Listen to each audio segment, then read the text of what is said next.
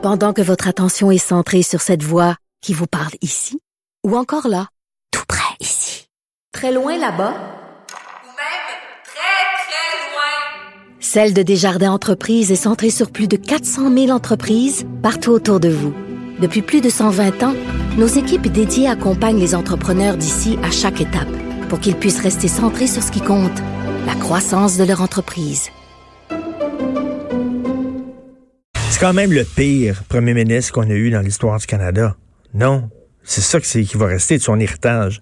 Et euh, Jérôme Blanchet euh, Gra- Gravel, euh, à qui euh, à qui on parle régulièrement euh, tous les lundis, euh, il y a il y a une analyse extrêmement intéressante sur sa page Facebook. Il dit finalement euh, Justin Trudeau, il est en train de, de, de, de marcher sur les mines explosives qu'il a lui-même posées.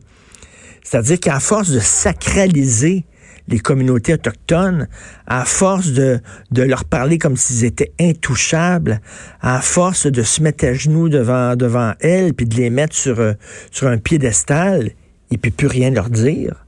Lui-même a créé les conditions de la crise. Lui-même, il a tellement sacralisé les peuples autochtones. Euh, Rappelez-vous, il s'est déjà montré des plumes sur la tête quasiment. Là, là, puis, euh, oh là, je suis le champion des Autochtones. Vous êtes intouchables et tout ça. Ben là, il a créé les conditions de cette crise-là. Euh, en tout cas, c'est incroyable. Je trouve ça scandaleux, honteux. Et quand tu vois que les premiers ministres des provinces disent fuck off, regarde, ce gars-là, c'est un incapable. Il est pas capable de régler le problème. On n'attend rien du fédéral. On va s'organiser nous autres mêmes.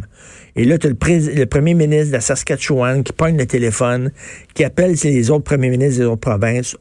Euh, euh, vidéoconférence, appel conférence. On va se parler entre nous autres. Popeye il est pas capable. Popeye il est plus là. Popeye il est invalide. Il a perdu la tête. Euh, nous autres, entre frères et sœurs, on va voir ce qui se passe avec l'entreprise familiale parce que le père est plus capable. C'est vraiment ça. Justin qui est là, un, qui parle pas à la population, qui explique pas ce qui se passe, qui adopte pas un ton ferme, qui est incapable d'appeler les choses par leur nom. Rappelez-vous, quand il y avait des attentats terroristes, il parlait quasiment d'incidents. Il était puis, attentat terroriste islamiste. Il, il pouvait pas dire le mot. Il pouvait pas dire le mot. Il pouvait pas nommer la chose. Il est incapable. Quel faiblard. C'est vraiment une honte. Un texte qui est paru dans l'Obs. L'Obs, c'est l'ancien euh, Nouvel Observateur, un magazine très important en France. Une dramaturge canadienne demande aux critiques blancs de ne pas écrire sur sa pièce. Depuis le temps que je le dis, la rectitude politique est une forme de maladie mentale. C'est délirant. Alors, la dramaturge en question s'appelle Yolanda Bonnell. Elle est d'origine Ojibwe, sud-asiatique. Elle se présente comme une femme queer to spirit. Vous savez, to spirit, c'est une expression amérindienne. Ça veut dire que tu as deux esprits dans ton corps. Tu es à la fois féminin, masculin, etc. Donc, elle se dit queer to spirit. Donc, bispirituelle. Elle crée à Toronto un spectacle hybride entre pièces de théâtre et performance qui est intitulé Bug.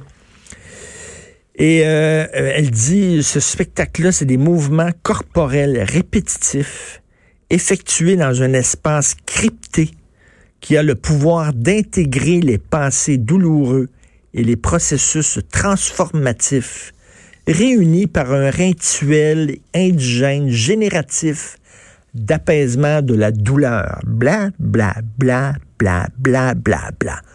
Sais, des mots supposément, là, des, des, gros mots pour montrer que c'est scientifique ton affaire. Un espace crypté un processus transformatif et génératif. Tu ça a l'air là, vraiment, ouf, ça a l'air sérieux. Alors, euh, la dominante queer indigène et spirituelle de l'œuvre s'incarne dans des rituels de soins, de demande, de consentement, blablabla, blablabla, blablabla. Bon. Et elle rappelle aux spectateurs qu'au milieu de la violence coloniale, racialisante et genrée, nous devons, nous, peuple autochtone, bispirituels, queer, devenir des insectes pour négocier notre territoire. Bla, bla, bla, bla. Bon. Et là, elle a demandé à ce que seulement des euh, spectateurs... Le, quand tu es blanc, tu peux aller voir sa pièce. parce que ça va t'ouvrir à la réalité queer, bispirituelle, autochtone mais ne pas écrire sur sa pièce. Ça dit euh, seulement les indigènes, les noirs et les personnes de couleur peuvent rendre compte du spectacle. Les blancs ne peuvent pas rendre compte du spectacle parce que les blancs font toujours des critiques eurocentristes. Nous autres, les blancs, on est comme un peu niaiseux. Hein? On n'est pas capable de s'extirper nous-mêmes. Hein? On n'est pas capable de se mettre dans, dans, les, dans les bottes des autres. Les autres sont capables. Les Noirs peuvent parler des Blancs, il n'y a aucun problème, nous juger, parler de l'histoire coloniale, exploiteur, etc. Mais nous autres, on, c'est du racisme. Il y a une France pour ça, c'est du racisme. Mais là encore, ce sont des antiracistes qui sont les pires racistes. C'est complètement débile. Donc, elle dit que les critiques... Eh et là, écoute, là, en France, dans le nouvel... Euh, dans l'Obs, ils rigolent.